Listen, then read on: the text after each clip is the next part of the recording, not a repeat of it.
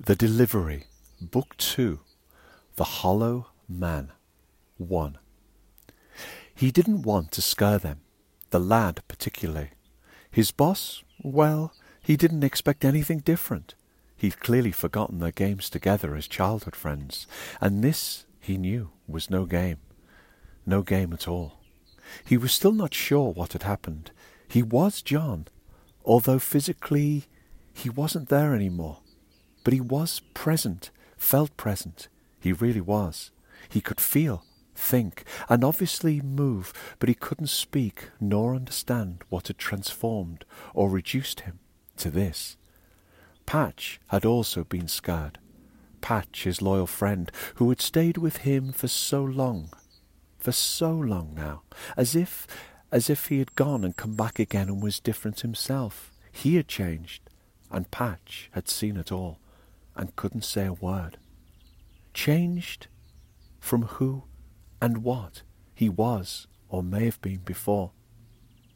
John tried to lift himself out of the chair. He felt weightless. It was easy, although he knew his whole outer skin had been stripped away and replaced, bizarrely, with newspaper in tight layers, folded, folded and creased, and then torn and layered. He felt oddly strangely perhaps, that he was indeed himself. But then again, he was missing everything under his skin. He was both real and not. His true body had gone. And something more was missing. His corporeal self, yes, but also his memory as to what had happened to him. He was suddenly scared frightened. It was a shiver of anxiousness that rippled like a shot of pain through his awareness of simply being alive. Was he? Or was he some kind of spirit now? And, and why newspaper? Who had done this to him? Or had he done it to himself? John felt confused as a flash of memory gripped him like a dream that had been chased into awakening, chased into fragments of events that felt familiar felt real and yet somehow abstract.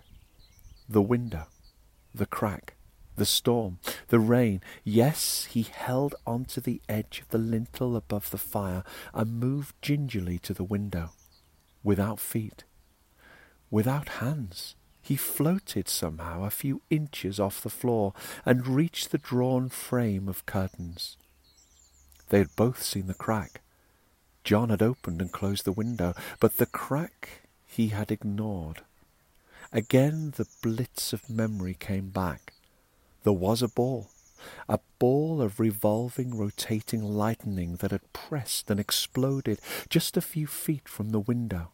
It had cracked the glass, and beforehand it had hovered above the garden like an eye of fire, looking, peering unblinkingly at him as he had looked out. There had been that flash, and then the memory stopped, paused, drained away like a dream chased back into the cobwebs of confusion, of events that had brought him to the now that he was struggling to comprehend. He turned away from the window and drifted along the wall, past the light switch pressed down, but no light was on. He slid into the kitchen and felt the cold.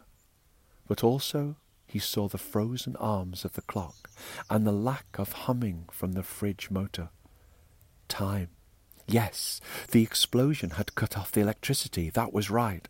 And he looked again at the cracked clock face. Pieces of glass were missing. The explosion again. He turned and dipped his head to the floor and then peered through the fringes of newspaper that framed his vision and looked at the time. It was frozen. Six and a half minutes past seven. But when? And on what day? He looked for the calendar in the wall and saw the days crossed off. It was last checked on May the eighteenth. Today was. He turned and drifted back to the living room and looked for the newspaper. Patch must have caught it and placed it somewhere, surely. He found it on the floor beside his grandmother's clock. He could pick it up. Hmm, but he did see the date. May the 25th. Something was missing.